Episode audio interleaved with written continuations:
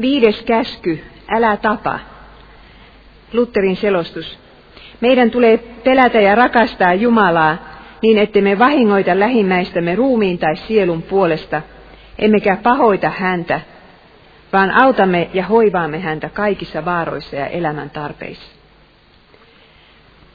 Oi Herra, anna minulle rohkeutta sanoa se, mitä sinä itse olet minulle tästä käskystä sanonut. Anna minulle rohkeutta nähdä omat syntini. Anna näille kuulijoille rohkeutta myös nähdä omat syntinsä. Amen. Useimmat ihmiset ovat varmoja, että he eivät ainakaan tätä käskyä ole koskaan rikkoneet. Eivät arvaa raukat, miten pahasti erehtyvät. Minä olen tähän nyt tehnyt taas sellaisen syntilistan, miten eri tavoilla tätä viidettä käskyä voidaan rikkoa. Ja joka päivä rikotaan. Ensinnäkin tietysti murha. Se, ettei ihmistä ta- saa tappaa, niin siihen on olemassa kaksi perustelua vanhassa testamentissa. Toinen on se, että ihminen on Jumalan kuvaksi luotu. Jokainen ihminen. Asuipa hän sitten hienossa talossa tai tuolla siltojen alla. Olipa hän syntynyt vai eikö ole vielä syntynyt. Ja sitten toinen perustelu on, että ihmisen veressä on sielu tai elämä. Nämä kaksi perustelua annetaan.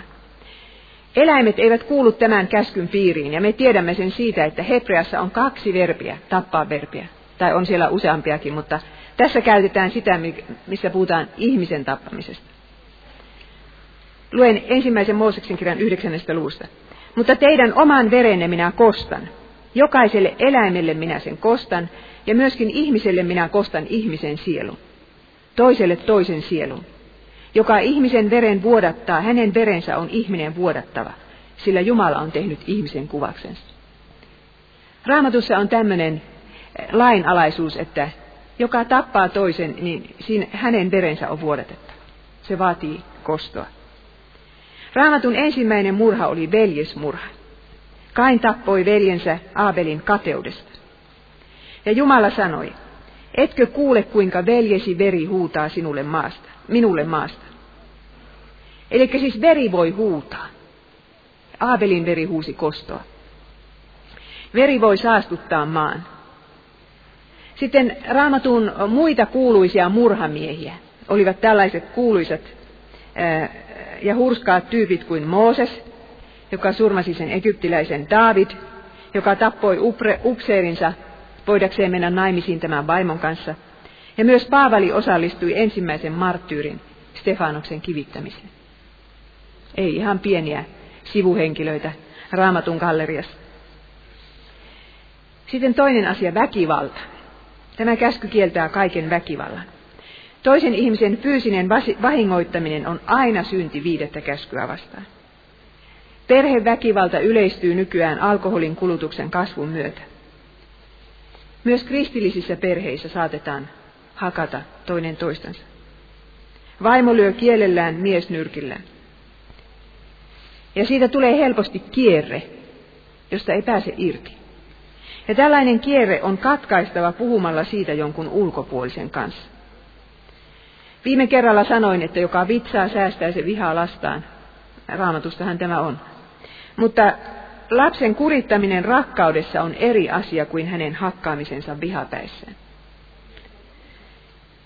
Mutta perheessä on myös näitä ilmapiirin pilaajia, jotka ovat aina suutuksissaan ja mököttävät, ja sillä tavalla tekevät perheensä elämän vaikeaksi. Sekin on viidennen käskyn rikkomista. Ja on vielä psykopaatteja, jotka pystyvät musertamaan lähimmäisensä psyyken perusteellisesti. Mutta tämä on niin vaikea aihe, että siihenkään en tänä iltana tämän enempää mene. No sitten seuraava kohta tässä syntilistassa, kosto. Kaikenlainen oman käden oikeus- ja verikosto on raamatussa kielletty. Israelissa piti olla turvakaupunkeja nimenomaan sitä tarkoitusta varten, ettei kukaan koston himossaan ehtisi surmata toista ennen kuin kunnollinen oikeudenkäynti on järjestetty. Mutta kosto on nykyään äärimmäisen yleistä näissä action-elokuvissa. Siellähän se juoni on se, että minä itse kostan sen pahan, mikä minulle on tehty. Ja viimeisen päälle. Mutta tämä on synti. Ja nuoret katselle, niitä katsellessaan oppivat jotenkin ajattelemaan, että no ei se kosto nyt niin väärin ole. Se on puolusteltavissa. Meidän pitää muistaa, että kostajasta tulee itsestäänkin väkivallan käyttäjä. Kun hän kostaa, hänestä tulee pahimmassa tapauksessa itsestään murhamies. Ei yhtään sen parempi kuin se henkilö, jolle hän kostaa. Ja jos kostoon turvaudutaan, niin väkivallan kierre sen kun jatkuu ja jatkuu. Kosto on kyllä olemassa, mutta jum, raamatun mukaan se kuuluu Jumalalle. Älkää itse kostako rakkaani, vaan antakaa sijaa Jumalan vihalle. Sillä kirjoitettu on, minun on kosto, minä olen maksava, sanoo Herra. Roomalaiskirje 12.9. Mutta yksi asia on kuitenkin, jolla me voimme helpottaa sitä koston himoa. Ja se on, että luemme kostopsalmeja. Onneksi niitäkin on raamatussa olemassa. No sitten pienet ja suuret synnit. Voiko tässä viidennen käskyn kohdalla erottaa pienet ja suuret synnit? Kerron teille tarinan. Olen muistaakseni lukenut tämän jostain Tiilidän kirjasta. Olipa kerran kolme miestä, joilla kaikilla oli vihamies. Yksi otti pyssyn ja tappoi vihamiehensä. Toinen yritti samaa, mutta ampui ohi. Kolmas ei uskaltanut yrittääkään, mutta olisi tappanut ilomielin, jos olisi varmasti tiennyt, ettei jää kiinni. Kuka näistä on suurin syntinen? Suomen lain mukaan ensimmäinen syyllistyi murhaan, toinen murhayritykseen ja kolmas ei mihinkään rikokseen. Mutta Jumalan edessä kaikki kolme ovat täsmälleen yhtä syyllisiä. Murha lähtee nimittäin sydämestä, sanoi Jeesus. Ja kaikella näillä kolmella oli se murha jo sydämessä. Fariseukset luokittelivat syntejä. He sanoivat, että helvetin tuomio tulee sille, joka eh, pilkkaa Jumalaa tai laiminlyö sapatin tai tekee muita suuria syntejä. Mooseksen lain rikkoneet joutuivat tavallisen oikeusistuimen tai korkeimman neuvoston tuomittavaksi. Pienistä synnistä, synneistä, kuten vihasta ja nimittelystä, ei tullut mitään rangaistusta. Juuri näinhän me ihmiset ajattelemme. Ja kuunnelkaas, miten Jeesus sokerasi ne fariseukset, kun hän sanoi näin.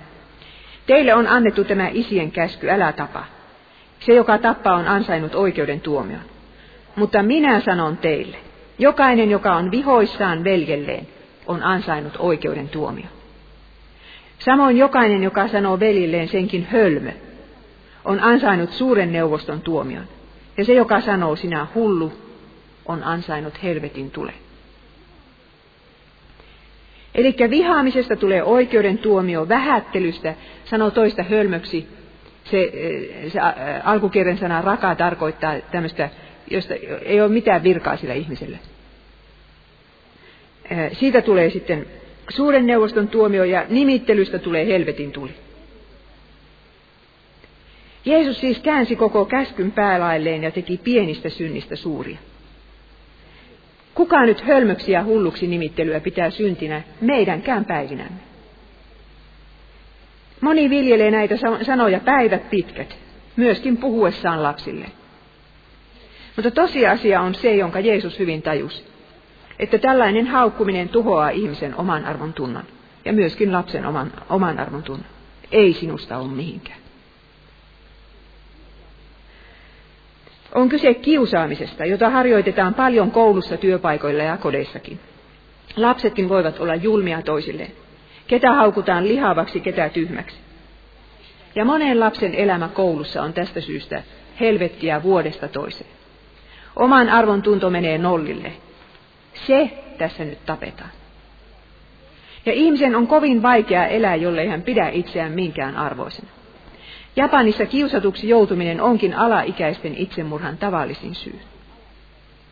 Opetatko sinä lapsillesi, että kiusaaminen on murhaan verrattava synti? No seuraavaksi puhun vihasta. Jokainen, joka vihaa veljään, on jo murhaaja, ja te tiedätte, ettei iankaikkinen elämä voi pysyä yhdessäkään murhaajassa. 1 Johannes 3.15. Siis turha luulla pääsevänsä taivaaseen, jos vihaa toista. Tämä käsky on hyvin ajankohtainen, etenkin keski-ikäisille ihmisille. En tiedä, onko se ajankohtainen nuorille. Vihaatteko te jotakuta? Mutta meille ihmisille tehdään sen verran vääryyttä elämämme aikana, että jokaiselle tulee kiusaus vihata. Mutta joka menee siihen systeemiin mukaan, niin viha tuhoaa hänet itsensä. Ensin se tuhoaa sen vihaajan. Mitä meidän siis pitäisi tehdä viha, vihallemme ja miten me voisimme antaa anteeksi niille, jotka ovat tavalla tai toisella pilanneet meidän elämämme? Mehän emme voi tunteille mitään.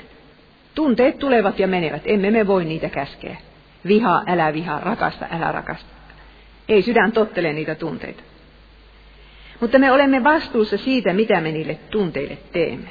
Ja raamatussa on annettu tällainen ohje, että vihaa pitää selvitellä joka päivä auringon laskuun mennessä. Siitä pitää puhua joko Jumalalle tai ihmisille tai molemmille.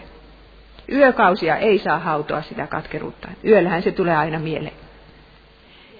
Vaikka vihastuisittekin, älkää syntiä tehkö. Sopikaa riitanne ennen kuin aurinko laskee. Älkää antako paholaiselle tilaisuutta. Efesolaiskirjan 4, 26 ja 27. Mulla oli itselläni sellainen aika Japanissa monta vuotta. Minä aina kerran viikossa tulin opettamaan sinne raamattukoululle ja siinä oli vuori takana. Minä aina kiipesin sille vuorelle kerran viikossa ja minusta aina tuntui, että minä kannan sitä katkeruuden säkkiä selässäni raahaan sinne vuorelle viikosta toiseen, kuukaudesta toiseen, vuodesta toiseen. Ja sata kertaa päätin, että se saa loppua tähän, mutta kun ei se loppunut. Seuraavalla viikolla se taas odotti se säkki minua siellä vuoren juurella. Se on jännä, että kun ihminen on luonnossa, niin se, ne oikeat ajatukset pulpahtaa sieltä aina esille. No, minä kerron teille vielä eh, ennen kuin lopetan tämän luennon, että miten siinä sitten kävi. Jeesus vihastui temppelissä, josta oli tehty ryöverien luola. Toisen kerran sanotaan, että Jeesus suuttui, kun fariseukset osoittivat kova sydämisyytensä kärsivää lähimmäistä kohtaan. Silloin sanotaan, että Jeesus vihassa loi heihin katseen. Jeesuskin vihastui. Vihastua saa, saa silloin, kun on Jumalan kunniasta, eli siis siitä temppelistä, taikka lähimmäisen parhaasta kysymys. Luther on sanonut tästä hyvän sanan. Omasta tavarastani, kunniastani ja vahingostani minun ei tule välittää, eikä sen johdosta vihastua.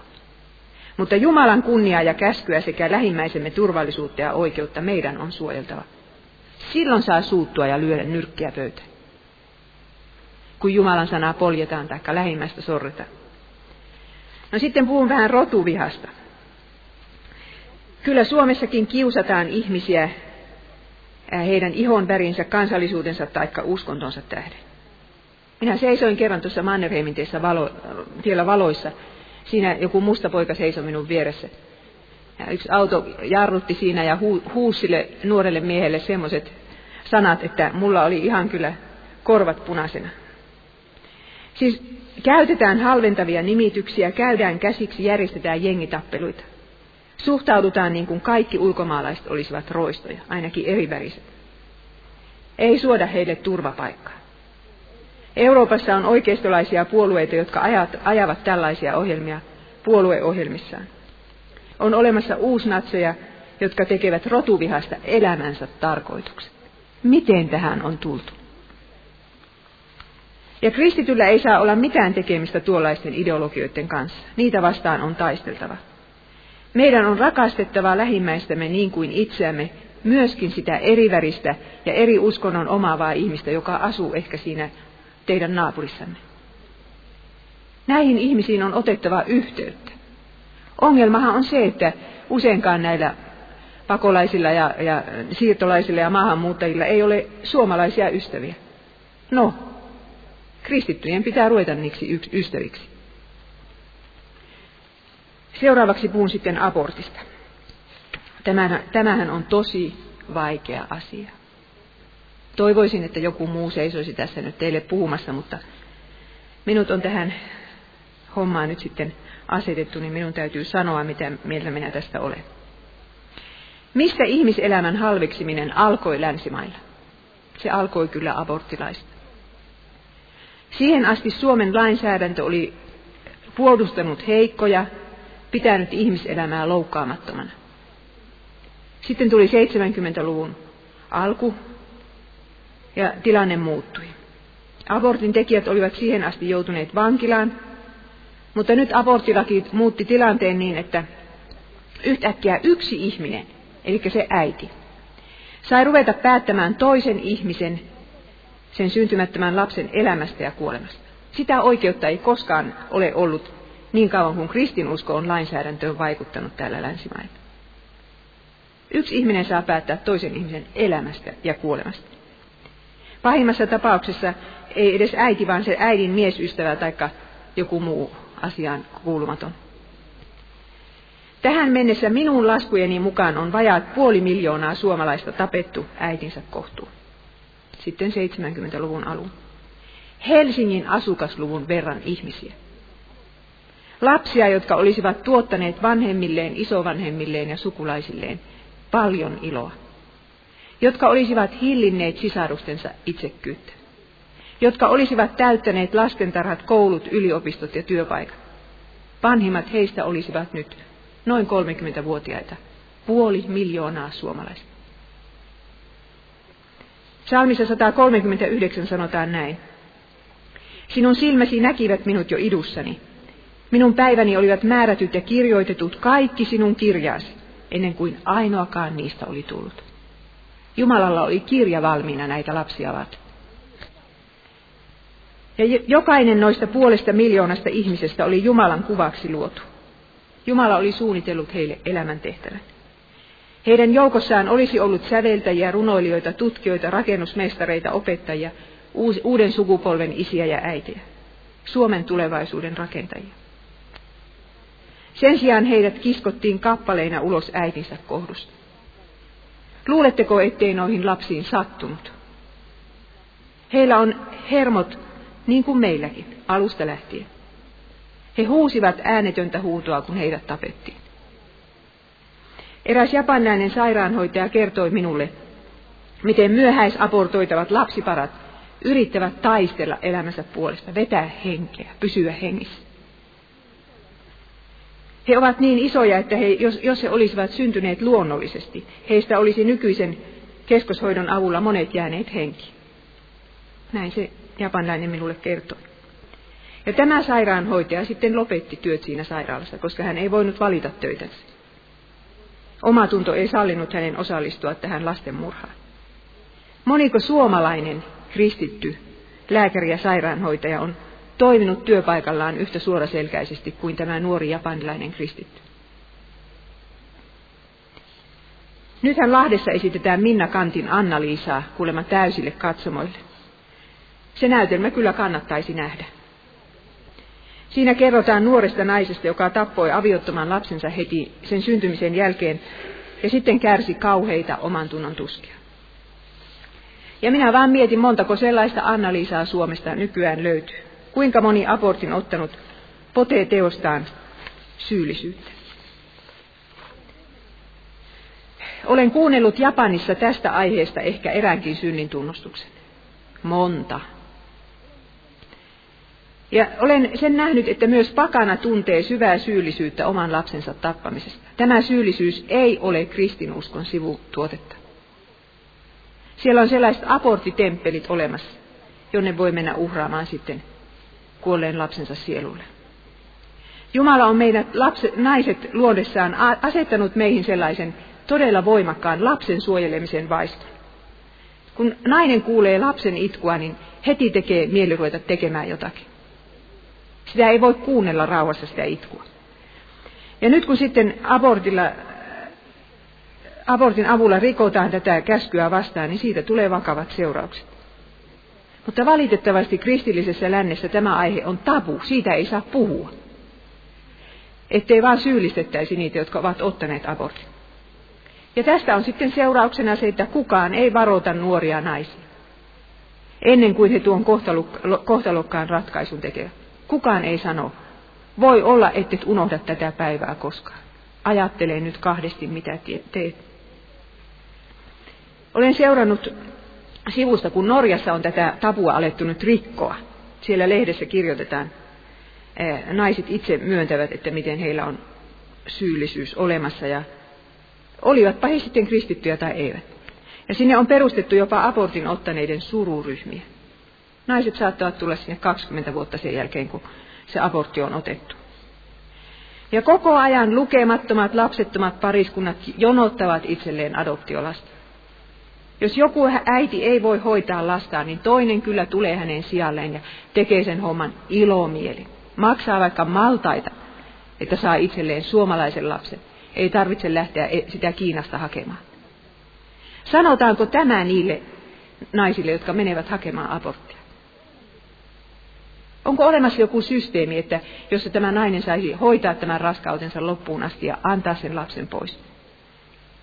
Kumman tiedon kanssa on helpompi elää loppuikänsä? Sekö, että synnytin lapsen ja luovutin hänet toiselle, joka rakastaa häntä? Vai senkö, että surmasin hänet, koska en itse halunnut ottaa häntä vastaan? Luen vielä neljännestä Mooseksen kirjasta 35. luvusta. Älkää saastuttako sitä maata, jossa te olette, sillä veri saastuttaa maan. Ja maalle ei voi toimittaa sovitusta verestä muulla tavalla kuin sen verellä, joka on sen vuodattanut. Sillä minä, Herra, asun israelilaisten keskellä. Jumala ei ole unohtanut näiden pienten suomalaisten vähäisimpien veljemme ja siskojemme verta. Se huutaa hänelle maasta. Vanhassa testamentissa profeetta Jeremia kerran vei kansansa päämiehet Ben Hinnomin laaksoon. Se oli sellainen laakso, jossa oli poltettu niitä lapsia sille Moolok Jumalalle, josta olen teille ennenkin puhunut. Ja Jeremia särki suuren ruukun siellä niiden johtajien edessä ja sanoi, että tällä tavalla Herra särkee kansansa, koska lapsia on kohdeltu näin.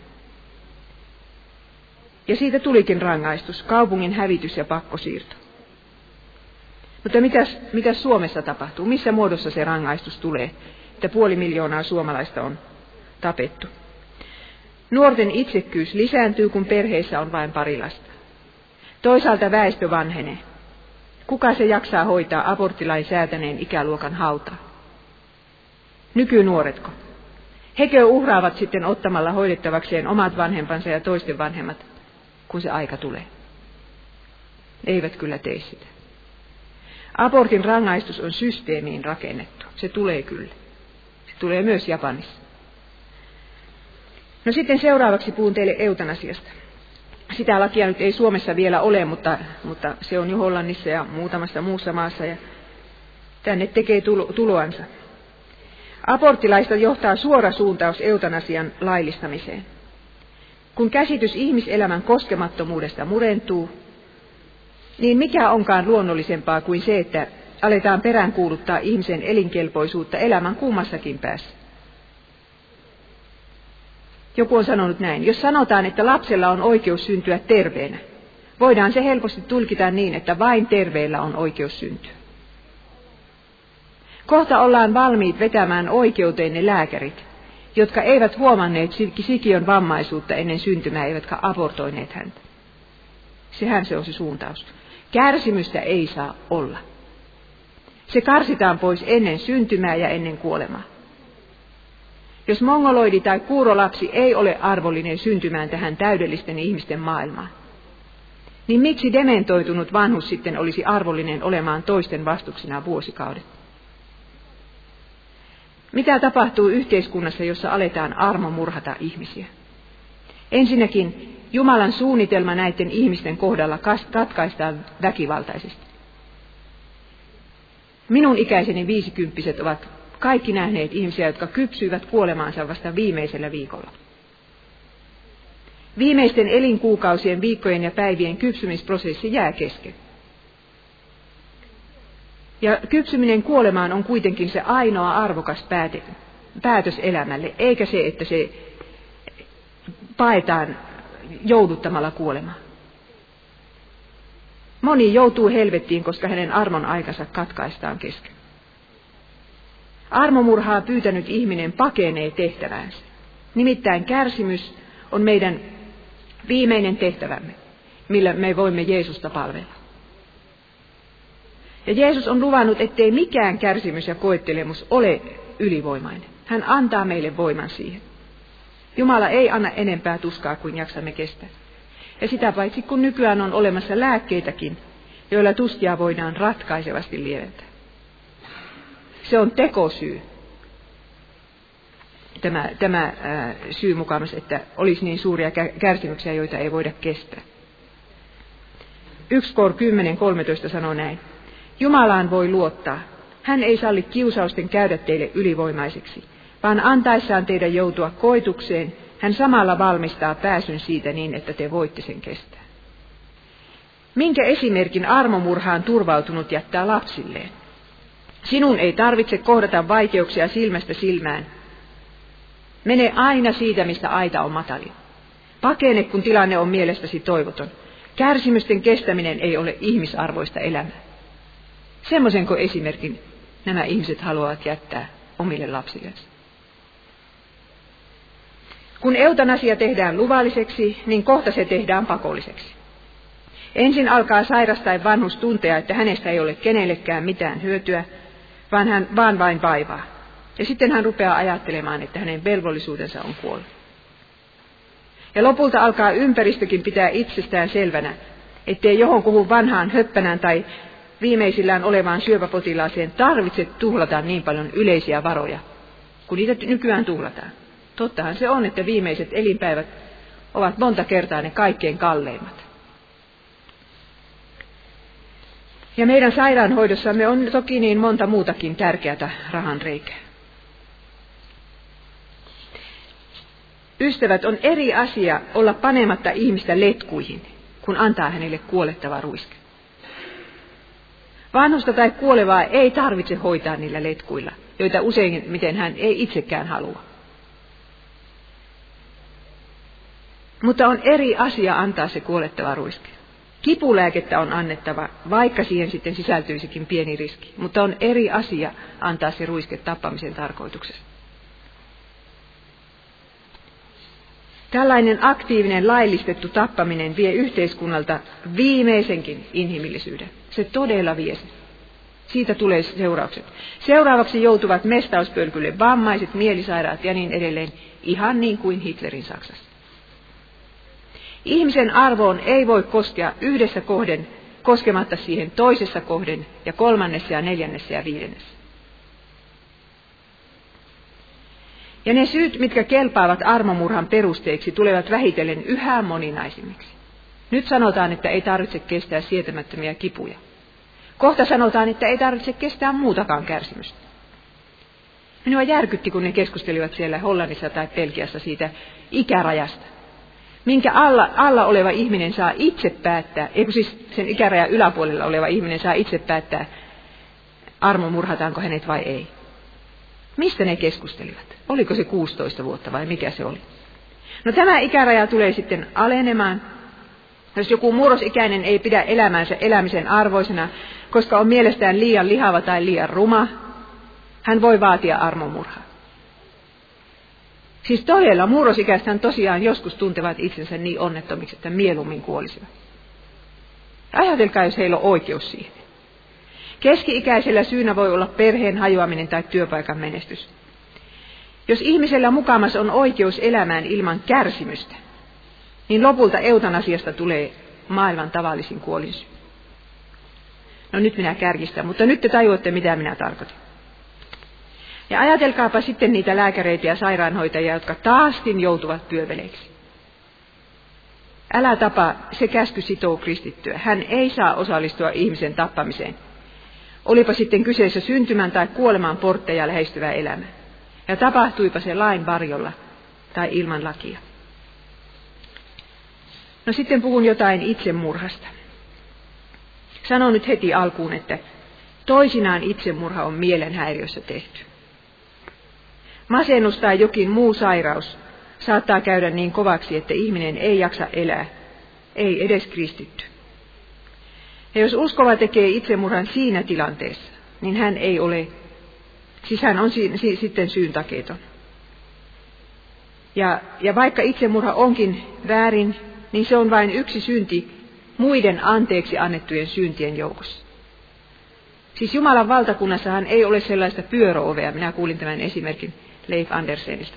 Semmoista, että heti kun minä menen, teen synnin, niin minä pyörähdän siitä pyöreovesta Jumalan valtakunnasta ulos ja sitten kun minä taas kadun, niin minä tulen takaisin. Eihän se niin ole. Me olemme siinä Jumalan valtakunnassa niin kuin huoneessa. Se on anteeksi antamuksen tila. Ja jos me tällä tavalla uskossa kuolemme Jumalan valtakunnan sisäpuolella, niin vaikka me kuolisimme syntiä tehden, niin me pääsemme taivaaseen. Tämä on lohdutus tämän itsemurhan kohdalla. Mutta koska Jumala on kaiken elämän luoja, niin kyllä, ja siis vain hänellä on se oikeus antaa ja ottaa, niin kyllä itsemurha on murha.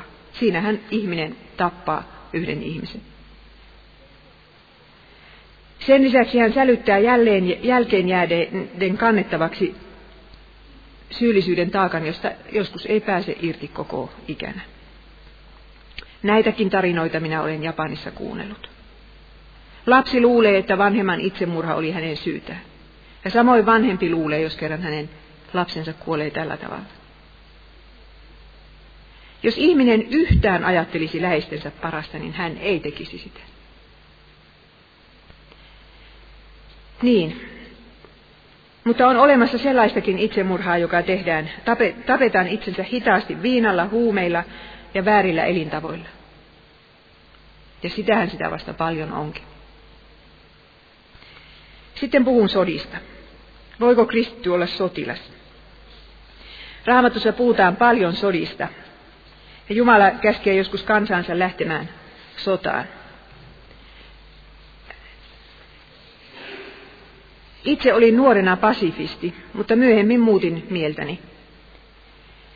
Ää, ajatellaan nyt vaikka Suomen historia. Olisivatko suomalaiset ehkä päässeet vähemmällä? Olisiko harvempi suomalainen kärsinyt ja kuollut, jos me emme olisi käyneet noita kahta viimeistä sotamme? No, Eestin esimerkki osoittaa, että eihän siinä niin olisi käynyt. Suurempi osa kansasta olisi joutunut tapettavaksi ja pakkotyö, jos me olisimme nostaneet kätemme pystyyn. Tulkaa vaan Helsinkiin asti. Raamattu ei missään kohden kiellä ihmistä ja kansaa puolustamasta kotiaan ja kontuaan, kun niitä vastaan hyökätään. Luther on sanonut jotenkin näin, tämä on nyt minun muistivarainen lainaus, mutta kyllä minä muistan, että näin hän on sanonut. Saahan sitä puhua rauhanomaisesta rinnakkaiselosta ja panna sudet ja lampaat samaan aitaukseen. Valitettavasti vain lampaat eivät elä kovin kauan. Eli siis puolustautua saa. Ja puhuin jo viime kerralla siitä, että esivalta ei turhaan miekkaa kanna. Esivallalla on oikeus pitää sitä miekkaa ja puolustaa heikkoja. Sotilas, poliisi, tuomari ja opettaja ja Lutherin mukaan myös pyöveli ovat Jumalan palvelijoita siinä virassaan. Heidän ei tarvitse kääntää toista poskea lyötäväksi. Raamatussa ei periaatteessa vastusteta edes kuoleman rangaistusta. Millaisia neuvoja sitten Uusi testamentti antaa sotilaille? Johannes Kastaja sanoo näin. No ensin sotilaat kysyvät Johannes Kastajalta, entä me, mitä meidän tulee tehdä? No tässä tietysti pasifisti luulee, että Johannes Kastaja sanoi, että kieltäytykää heti aseesta. Mutta eihän hän sano niin. Hän sanoo, älkää ryöstäkö, älkääkä kiristäkö keneltäkään, vaan tyytykää palkkaanne. Ja sitten Uudessa testamentissa on muutama tosi fiksu sananpäämies, eli siis upseeri. Ja esimerkiksi yksi heistä esittää uskontunnustuksen Jeesuksen ristin juurella. Kornelius kastetaan, puhuu kielillä. Ja missään ei sanota, että Jeesus ja apostolit olisivat kehottaneet heitä vaihtamaan ammattia. Mutta täytyy sanoa, että useimmat sodat ovat vääriä ja epävanhuskaita. Niitä ei voi mitenkään puolustaa. Kunnianhimo, ahneus, kostonhimo ja väärä nationalismi, eli siis tämmöinen kansallisuusaate, ajavat kansoja ja niiden johtajia hyökkäämään toisten niskaan. Ja sitten nämä sodat aiheuttavat suunnatonta kärsimystä kaikille, myös sivileille. Sodilla on aina raistava vaikutus ihmisiin. Ja sen takia kristityn pitää olla rauhantekijä. Missä hän vain voi. Mutta kyllä jotenkin tulee kauhea mieli, kun tutkii tätä maailman historiaa. Nyt nykyään niin kuin vaaditaan anteeksi pyyntöjä sieltä ja täältä. Ja minusta se on ihan oikein. Nyt on Suoma, Suomessa joku pääministeri, se on pyytänyt juutalaisilta anteeksi, että heitä lähetettiin Suomesta kahdeksan kappaletta Auschwitziin. Sitten nyt, nyt, nyt lehdessä lukee, että afrikkalaiset vaativat, että orjakauppa on pyydettävä anteeksi ja se on myöskin korvattava rahallisesti. Heimosotia, kolonialismia, kommunismia, fasismia, kapitalismia. Kaikkea tätä pitäisi pyytää anteeksi. Maailman historia on yhtä väkivallan historia.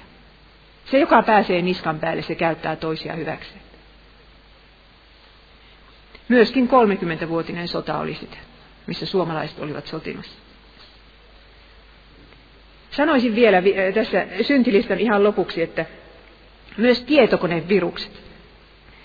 Siis kyllähän niillä voidaan tappaa. Se, joka läitti liikkeelle viime keväänä sen I love you-viruksen, se joutuu viimeisellä tuomiolla vastaamaan muutamasta kuolemasta. Koska sellaiset sairaalat, joiden tietokoneet eivät olleet niin hyvin suojattuja, niin me, menivät se, systeemit sekaisin. Ihan varmasti kuoli monta ihmistä ympäri maapalloa. Nämä on näitä uusia tapoja tehdä syntiä. No seuraava kohta tässä luennossa. Väkivallan opetteleminen ja siihen turtuminen. Miten se tapahtuu? Minun lapsuudessani meidän isä ei luvannut osoitella, meidän osoitella toinen toisiamme leikkipyssyllä. Me ei edes sormella saatu osoitella sillä, että leikisti ammuttaisi toisia. Ja se tuntuu nyt niin kuin kauniilta unelta, onko semmoista enää olemassakaan. Minä jo sen Ester-luennon yhteydessä esitin tämän kysymyksen, että miksi meidän aikamme ihmisistä on tullut väkivallan suurkuluttajia? Mitä väkivallan jokapäiväinen nautiskeleminen tekee ihmisen psyykelle, etenkin lapsen psyykelle? Miksi väkivaltaisten elokuvien katsominen on tullut tavalliseksi myöskin kristittyjen nuorten keskuudessa? Mikä se on se tarve, joka saa meidät tekemään sitä? Luin eräästä norjalaisesta lehdestä tutkimuksen, joka oli tehty näiden väkivaltaisten videopelien vaikutuksesta. Siinä sanottiin, että toisessa maailmansodassa, uskokaa tai älkää, jos se tutkimus piti paikkansa, joka kolmas amerikkalainen sotilas itse asiassa tappoi vihollisen. Ja kaksi kolmannesta, niillä ei sisu riittänyt. Ne eivät halunneet tappaa ihmistä. Ne ampu yli. No sitten Amerikan armeija keksi ö, ottaa käyttöön tämmöiset nykyisten videopelien tapaiset niin kuin tappoharjoitukset. Pelissä siis tapetti, pelin avulla. Ja sillä tavalla saatiin miesten luontainen vastenmielisyys tappamista kohtaan vähitellen murretuksi. Siis virtuaalimaailmassa. Ja katso, Korean sodassa jo yli puolet amerikkalaisista sotilaista tappoi sen vihollisen. Ja kun mentiin Vietnamiin, niin sitten se luku oli jokin jo yli 90 prosenttia. Eivätkö mukamas väkivaltaiset videopelit vaikuta pelaajiinsa? Ne hävittävät vähitellen pelaajan psyykestä erään tärkeän suojavarustuksen, nimittäin ihmiselämän kunnioituksen ja säälin tunteen. Se häviää sieltä. Ja me elämme itse asiassa aikapommin kanssa. Nyt minä esitän teille profetia. Nyt te näette, että olenko minä oikea vai väärä profeetta. Minä olen sitä mieltä, että, että se tullaan kohta, kohta näkemään todellakin meidän yhteiskunnassamme ja länsimailla, mitä nämä videopelit ovat saaneet aikaan. Lapsemme ja nuoremme istuvat PlayStationinsa ääressä tuntikaudet joka päivä. Aloitetaan mikkihiirestä, mutta vähitellen siirrytään vahvempiin ärsykkeisiin ja sitä vahvempiin ja vahvempiin. Nyt on videoiden sensuuri suurelta osin poistettu, ja internetistä löytyy halukkaille minkälaista raakuutta tahansa. Voit ohjelmoida peliin vihamiehesi kasvot tappaa hänet yhä uudestaan yhä kamalammalla tavalla, esimerkiksi moottorisahalla. Ja elokuvateattereissa nauretaan niille kohtauksille, missä veri lentää. Onko tämä nyt normaalia? Me olemme vastuussa siitä, mitä me katselemme. Kaikki, mitä on nähty, kasaantuu mieleemme pohjalle ja pysyy siellä. Väkivallan kuluttajien tajunta ja alitajunta täyttyvät vähitellen niistä kuvista, siitä raakuudesta ja sadismista. Ja mielikuvitus johtaa hyvin usein sanoihin ja tekoihin. Siis me ihmiset olemme sitä, mitä, mitä me itse asiassa täällä pää, päämme sisällä olemme. Se on se meidän todellisin itsemme. Minä uskon, että väkivaltarikokset tulevat lisääntymään räjähdysmäisesti lähivuosina ja sitten yhä enemmän ja enemmän, kunnes lopulta vain antikristus saa järjestyksen aikaa ja hänet otetaan avosylin vastaan. Kaduilla liikkuminen käy yhä vaarallisemmaksi, rikokset raistuvat, kidutus lisääntyy, Lapset ja nuoret ovat paitsi tappajia myös tappajien riistaa. Toivon, että olen väärä profeetta, mutta tältä minusta näyttää. Kymmenen vuoden päästä se sitten nähdään.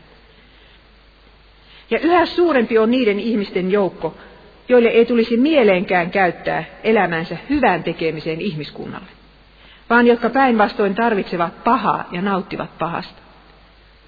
Kun mielikuvitus on myrkytetty, alkavat ihmiset esimerkiksi saada seksuaalista mielihyvää toisen ihmisen kärsimyksen katselemisesta tai siitä, että he kiduttavat eläintä. Ja kuka on vastu- vastuussa tästä kehityksestä? Jokainen, joka valmistaa, myy tai katselee niitä videoita tai filmejä, mitä telkkaristakin tulee tosi raakoja filmejä. Niiden on vastuu, jotka säätävät lakeja. Niiden, jotka sallivat omien lastensa katsella sieltä telkkarista mitä tahansa. Tästä asiasta on puhuttava suoraan lapsille ja sanottava, että ihmisen tappaminen on syntiä, vaikka sen tekisikin vain virtuaalimaailmassa. Kristitty ei katsele elokuvia, joissa tappamisesta on tehty huvia. Sellaisia elokuvia kuin vaikka uhrilampaat. Se on syntiä. Ja milloin tästä ongelmasta aletaan puhua kristillisissä piireissä? No sitten seuraava, miten paha on vastustettava. Yhteiskunnassa pahaa vastaan on taisteltava kaikin mahdollisin keinoin, esimerkiksi lainsäädäntöteitse.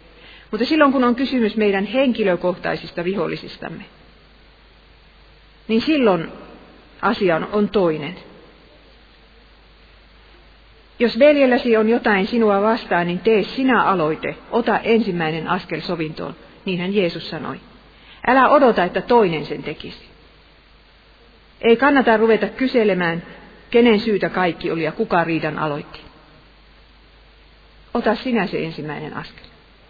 Uskonnollisella, uskonnolliselta elämältäsikin menee pohja pois, jos annat itsellesi oikeuden vihata jotakuta. Luen nyt teille Matteus 5.23. Jeesuksen sanat.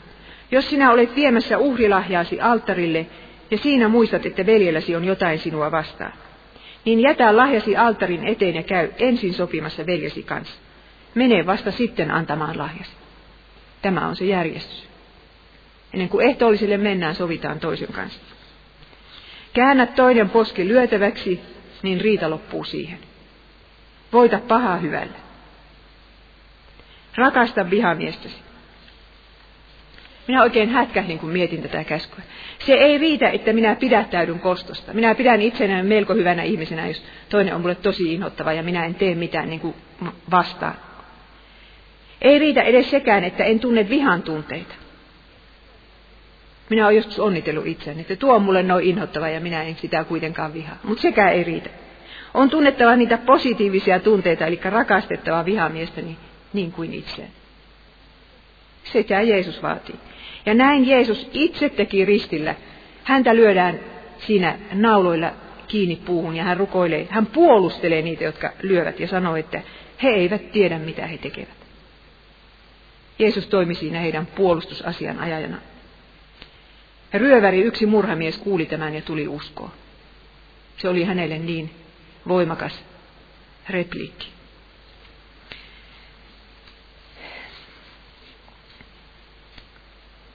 Niin, kun Jeesus kertoi vertauksen armottomasta palvelijasta. Siinä oli yksi mies, joka oli 10 000 talenttia velkaa. Ja se on kuinka monen kymmenen vuoden eh, työn palkka. Hän sai anteeksi, mutta hän ei antanut toiselle anteeksi. Mutta sitten kun tätä äh, vertausta tutkii, niin huomaa, että mies ei uskonutkaan Jumalan armon. Hän ei uskonut siihen anteeksi antamukseen, koska ainoa mitä hän pyysi oli, että ole pitkämielinen, niin minä maksan sinulle kaikki. Ja tällaisesta asenteesta ei synny rakkautta meidän sydämemme, eikä anteeksi antavaa mieltä. Siitä syntyy, että minä tajuan, että minun sydämeni on vääränlainen se ei ole todella noudattanut tätä viidettä käskyä ollenkaan, ja siitä huolimatta minä saan anteeksi.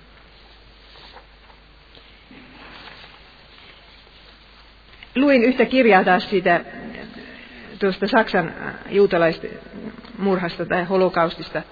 Istuin lentokoneessa menossa Mongolia. Ja se oli semmoinen kirja kuin Hitlerin avustajat. Siinä kuvattiin, mitä tavalliset saksalaiset, niin kuin miten ne osallistuvat tähän kansanmurhaan, ja minulle tuli ihan toivoton olo. Jos tavalliset ihmiset suostuu tähän, niin mitä toivoa maailmassa on? Ja vielä sitten, kun kävi ilmi, että niin harvat kristitytkään sitten sanoivat selvästi, että tämä on väärin. Minä istun siellä lentokoneessa ja itkin. Ja yhtäkkiä oli niin kuin Jeesus olisi tullut siihen ja sanonut, että etkö muista Mailis sitä vertausta viinitarhan vuokralaisista. Isäntä vuokras viinitarhansa ja sitten kun hän läitti palvelijansa hakemaan sitä vuokraa aina, niin ne palvelijat tapettiin. Minä olin ajatellut sitä Hitlerin kirjaa lukiessani, että jos minä olisin ollut Jumala, niin minä en olisi kyllä katellut tätä meininkiä enää yhtään päivää. Se olisi tullut maailmanloppu jo ajat sitten. Ja Jeesus muistutti minua siinä lentokoneessa, että mitä sitten tapahtui, kun palvelijat oli tapettu. Sitten isä sanoi, no minä lähetän ainoan rakkaan poikani. Ja tämän luennon jälkeen, kun minä olen tässä koko maailman pahuuden teidän eteenne levittänyt, ja sitten Jeesus sanoi, että minä tulin tähän maailmaan. Sen takia, että, juuri sen takia, että se on tämmöinen. Niin paljon minä sitä rakastin. Niin, Jumala ratkaisi väkivallan ongelman lähettämällä rakkaan poikansa kuolemaan väkivaltaisen kuoleman. Koko ikänsä Jeesus tiesi, että hänet tultaisiin tappamaan. Joka päivä hän tiesi, että se kuolema oli lähempänä. Ja sitten hän rukoili murhaajiensa puolesta. Niiden puolesta, jotka eivät sitä viidettä käskyä ole täyttäneet ollenkaan. Jeesus rukoili, Isä, anna heille anteeksi. Ja murhaajan hän vei viereiseltä ristiltä mennessään paratiisi.